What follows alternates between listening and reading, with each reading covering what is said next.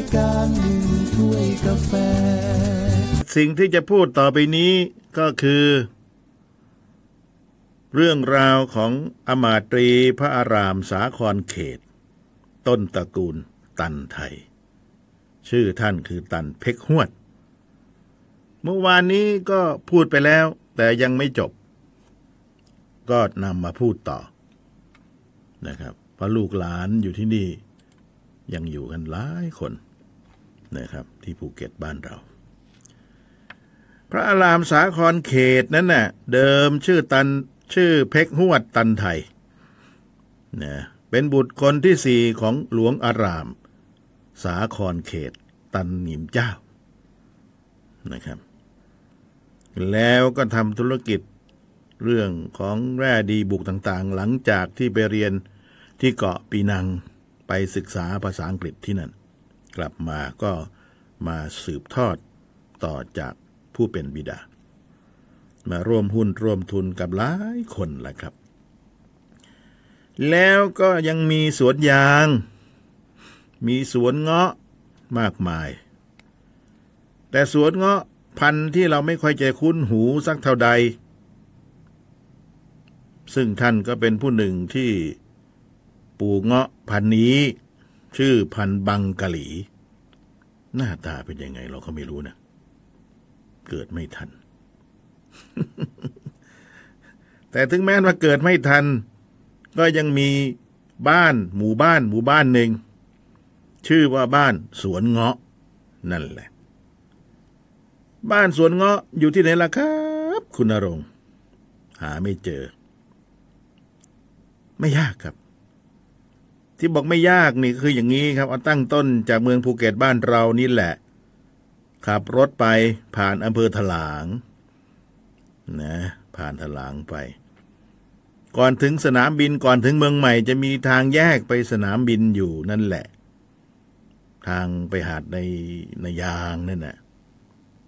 นะมีไฟเขียวไฟแดง ถ้าไปจากทางนี้นี่เลี้ยวซ้ายผ่านตลอด เลี้ยวซ้ายเฟิดเข้าไป ไปประมาณสักไม่ไกล ที่บอกไม่ไกลนี่คือไม่ได้เอากิโลไปวัดแล้วครับ แถวนั้นเน่ะเขาจะเรียกว่าบ้านสวนเงาะบ้านสวนเงาะนั่นแหละนั่นแหละ ตรงนั้นแหละ แถวนั้นแหละ ที่พระอารามสาครเขตปลูกเงาะไว้ ชื่อพันธุ์บังกะหลี ไม่เคยได้ยิน เราได้ยินแต่ชื่อ พันเงาะโรงเรียน ใช่ไหมล่ะแต่อยากจะลิ้มลองนะนี่ถ้ามีอยู่ในโปรโมทที่ดังไปเลยพันบังกะหลีเนี่ย อายุนับร้อยปีแล้วร้อยกว่าปีแล้วแหละเกือบสองร้อยปีแล้วเนี่ยนะครับ เป็นพันดีแล้วครับเงาะพันดีมีชื่อเสียงที่สุดในประเทศไทยสมัยนั้นเนี่ย ก็อยู่ที่บ้านสวนเงาะ ซึ่งเป็นสวน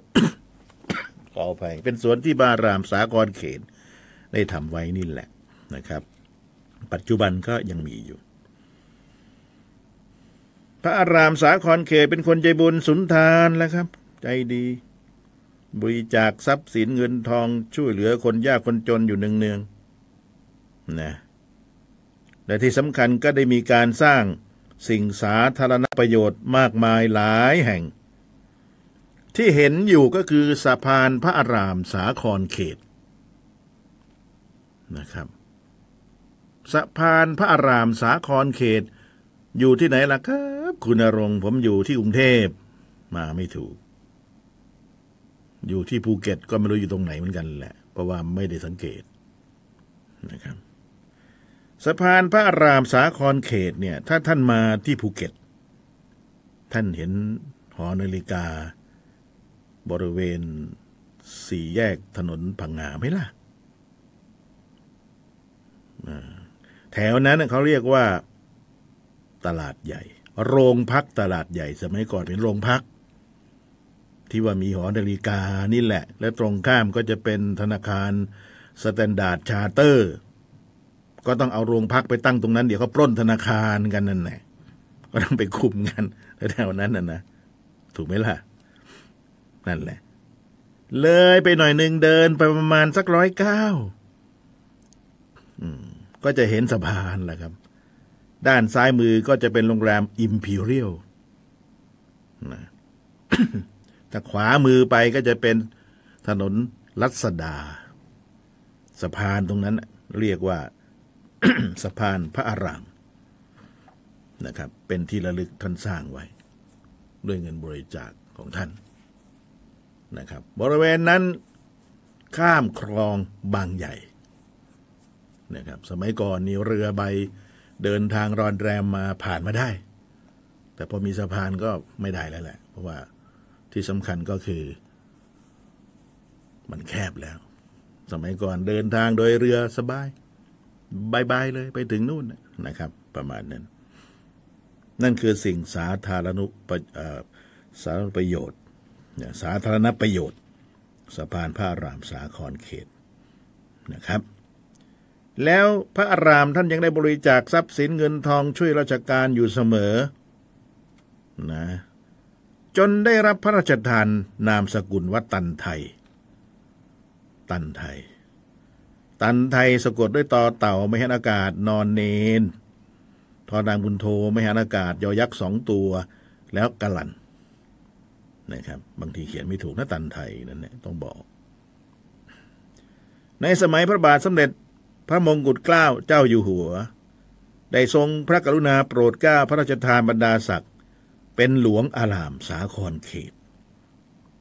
จากเป็นพระก็เป็นหลวงขึ้นมา เมื่อวันที่ 5 มีนาคม 2455 นะครับ ก็รัชกาลที่ 5 ไปปลายแล้วแหละ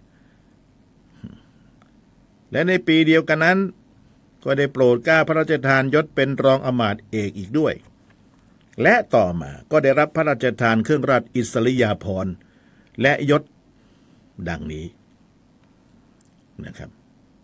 วันที่ 23 มีนาคม 2457 ได้รับพระราชทานเครื่องราชอิสริยาภรณ์มงกุฎสยามชั้นที่ 5 วิจิตตราภรณ์โอ้ไอเราก็ไม่ได้ชำนาญเรื่องเครื่องราชสักเท่าใดนะ แต่ไม่ค่อยได้ยิน มงกุฎสยามชั้นที่ห้าวิจิตราภรสักเท่าใดหรอก เดี๋ยวต้องไปค้นคว้าหาข้อมูลมา วันที่ 27 เมษายน 2460 ได้รับพระราชทานเหรียญตรา เหรียญรัตนพรชั้นที่ห้ามันได้อีกแล้ว วันที่ 11 มีนาคม 2460 ปีเดียวกันนั้น ได้รับพระราชทานเครื่องราชอิสริยาภรช้างเผือก นะครับ ช้างเผือก ชั้นที่ห้าเลย ที่เรียกว่าทิพยาพรนะวันที่ 17ธันวาคม 2461 นี่ก็ช่วงรัชกาลที่ 6 แล้ว ได้รับพระราชทานยศเป็นนายหมู่ใหญ่ ในกรมเสือป่านะครับ ต่อมาในรัชกาลพระบาทสมเด็จพระปกเกล้าเจ้าอยู่หัวรัชกาลที่ 7 นะครับ เมื่อวันที่ 7 กุมภาพันธ์ 2471 หลวงอารามสาครเขต ได้รับพระราชทานบรรดาศักดิ์เลื่อนขึ้นเป็นพระนะครับ ในนามเดิมคือเป็นพระอารามสาครเขต และในวาระใกล้ ๆ กันนั้น ก็ได้รับพระราชทานยศเป็นอมาตรีด้วย ในบ้านปลายชีวิตของอมาตรีพระอาราม สาครเขตนะได้เดินทางไปดูกิจการเหมืองแร่ต่างๆ ในต่างประเทศ เดินทางท่องเที่ยวรอบโลกเลย ไปกันสองคนกับลูกชายนะครับ ลูกชายคนโตของท่านคือ ขุนประเทศจีนนิกรชื่อกวนฮกนะครับ ในพศ 2477 ได้เดินทางกลับประเทศไทย แล้วท่านก็ล้มป่วยเป็นโรคหัวใจ และถึงแก่กรรม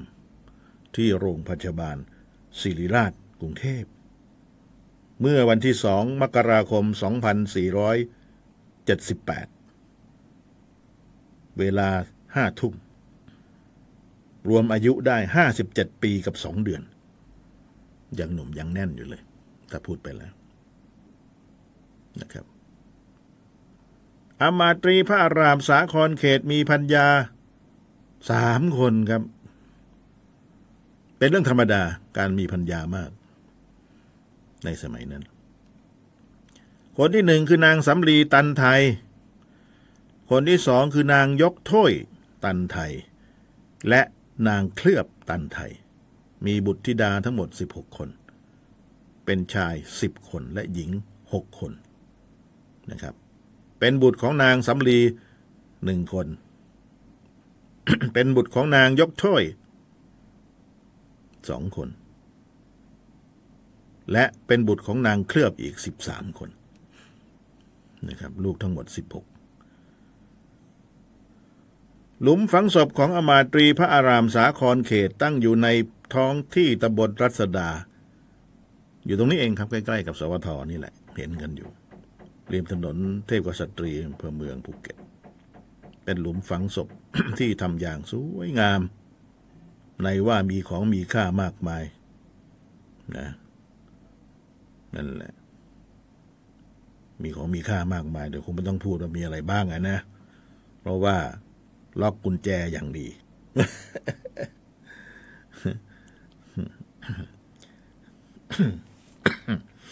ซุ้มประตูทางเข้าฝังหลุมฝังศพ เป็นศิลปะสามชาติคือไทยจีนและมาลายูนะครับ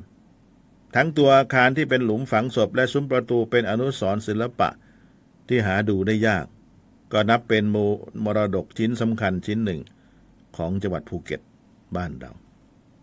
ไปดูได้ครับ เชิญเขาโต๊ะแซะด้านเนี้ยข้างๆ โรงพยาบาลมิชชั่นเนี่ยมิชชั่นประมาณนี้นะนี่ตระกูลเขาตระกูลนี้ร่ำรวยมาก เป็นเศรษฐีอันดับหนึ่งเลยเมื่อก่อนนะครับ ลงทุนเยอะในการค้าขายนะไปจนถึงนู่นนะครับ ไปจนถึงคุระบุรีพังงานู่นแหละคุระบุรีพังงาก็เขตรอยต่อของจังหวัด พังงานะครับ กับระนอง ในเขตพื้นที่อำเภอ คุระบุรี ซึ่งที่นั่นเนี่ยเขามีเหมืองอยู่ เหมืองที่ว่าไปลงทุนทำตอนนั้นก็คือเหมืองโชน เหมืองโชน น้อยคนนักที่จะได้ไปสัมผัสนะครับ น้อยคนนักที่จะมีโอกาสได้เดินทางไป การก่อสร้างทางไปเหมืองโชน ที่คุระบุรีนั่นแน่แค่สร้างทางไปนะครับใช้เวลาสองปี แล้วใช้การขน อุปกรณ์ในการเถิดเมืองแร่ไปประมาณหนึ่งปี รวมเบ็ดเสร็จตะเล็ดแล้วก็สามปีโอ้ยทำไมมันลำบากยากแค้นอย่างนั้นนะคุณนรงคุณนรงลำบากสิครับ ข้างบนนั่นมันสูงชันเหลือเกิน ต้องทำสะพานข้ามลำคลองข้ามแม่น้ำไปซากของสะพานก็ยังคงเหลืออยู่ทุกวันนี้นะถ้าใครที่จะไปคุระบุรียังเห็นอยู่ ข้างๆสารักไม่ใช่สารกลางข้างๆที่ว่าการอำเภอแถวนั้นแน่ไปดูได้ แล้วก็มีทางขึ้นไปตอนนี้ทางขึ้นไปต้องเดินด้วยเท้าเลยแหละ เหมืองโชนั่นแหละขึ้นไป เดินทางขึ้นไป จะปรากฏ เป็นป่าทึบจะเห็นพืชพันธุ์ที่เราไม่เคยเห็น จะเห็นกิ้งกาสองหางน่าดูนะจากสองหางเนี่ยนะไอเดินขึ้นไปเรื่อยๆ ไกลเหลือเกินก็จะเห็นน้ำตกพันเม็ด โอ้โห น้ำตกพันเม็ดเป็นยังไงล่ะครับ คุณอารงน้ำตกพันเม็ดคือมันสูงเป็นพันเม็ดเลย ในจินตนาการของคนไป เห็นนั่นแหละ น้ำก็จะไหลลงมา เป็นชั้นๆมา แล้วลาดเอียงมาเป็นพันเม็ดความสูงของมันนี่ยน้ำตกนั่นเนี่ยน่าดูซะเหลือเกินนะครับ แล้วเมื่อไปถึงน้ำตกพันเม็ดแล้ว อุปกรณ์การทำเหมืองแร่ก็ยังอยู่นะครับ แต่ก็ถูกสนิมกัดก่อนไป ส่วนที่ยังเป็นเหล็กบดหินนั้นยังมีอยู่ เพราะเหล็กบดหินนั้นซื้อมาจากกรุงลอนดอน ประเทศอังกฤษ เอาลงมาไม่ได้ มันหนัก ก็เลยทิ้งไว้ตรงนั้น ก็เลยมีรถจิ๊บนะรถจิ๊บยังเหลืออยู่ครับที่นู่น รถจิ๊บแบบรถจิ๊บหกล้อนะรถจิ๊บสมัยสงครามโลกนะนะอยู่ที่นู่น เอาลงมาไม่ได้ มันก็ผุพังไปตามการเวลานะครับ แต่ก็ยังผุพังไม่หมด ยังอยู่ ที่พูดถึงไม่ใช่ว่าสองปีสามปีนะเป็นห้าหกสิบปีแล้วยังอยู่ตรงนั้นทำมาทำไปทำไปทำมาทำไม่รอด ก็เลยขายเหมืองนะครับ หลายคนไปทำไม่ว่าจะเป็นคุณเจียนวานิชไม่ว่าจะเป็นจอมพลสฤษดิ์ธนรัตน์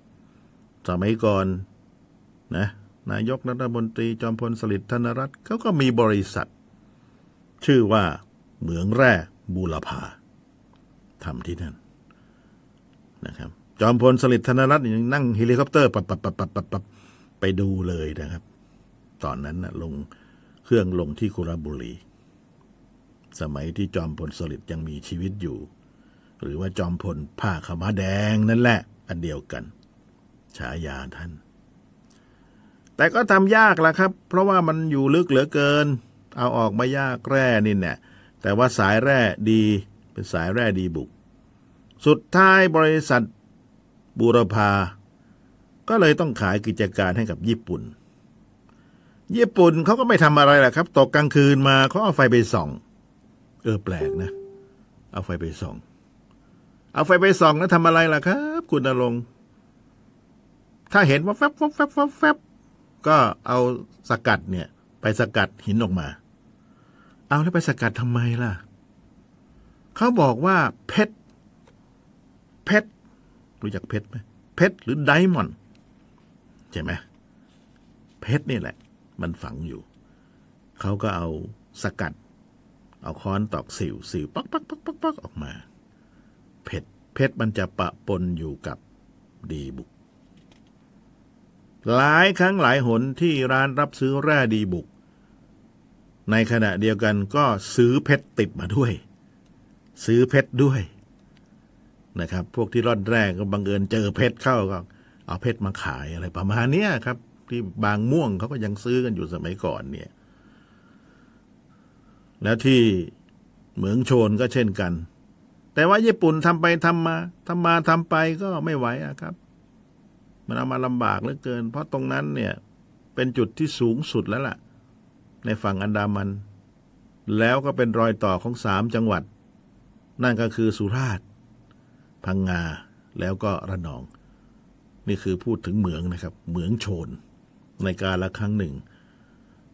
พระอารามสาครเขตท่านก็ไปบุกเบิกที่นั่นด้วยเช่นกัน รายการหนึ่งถ้วยกาแฟ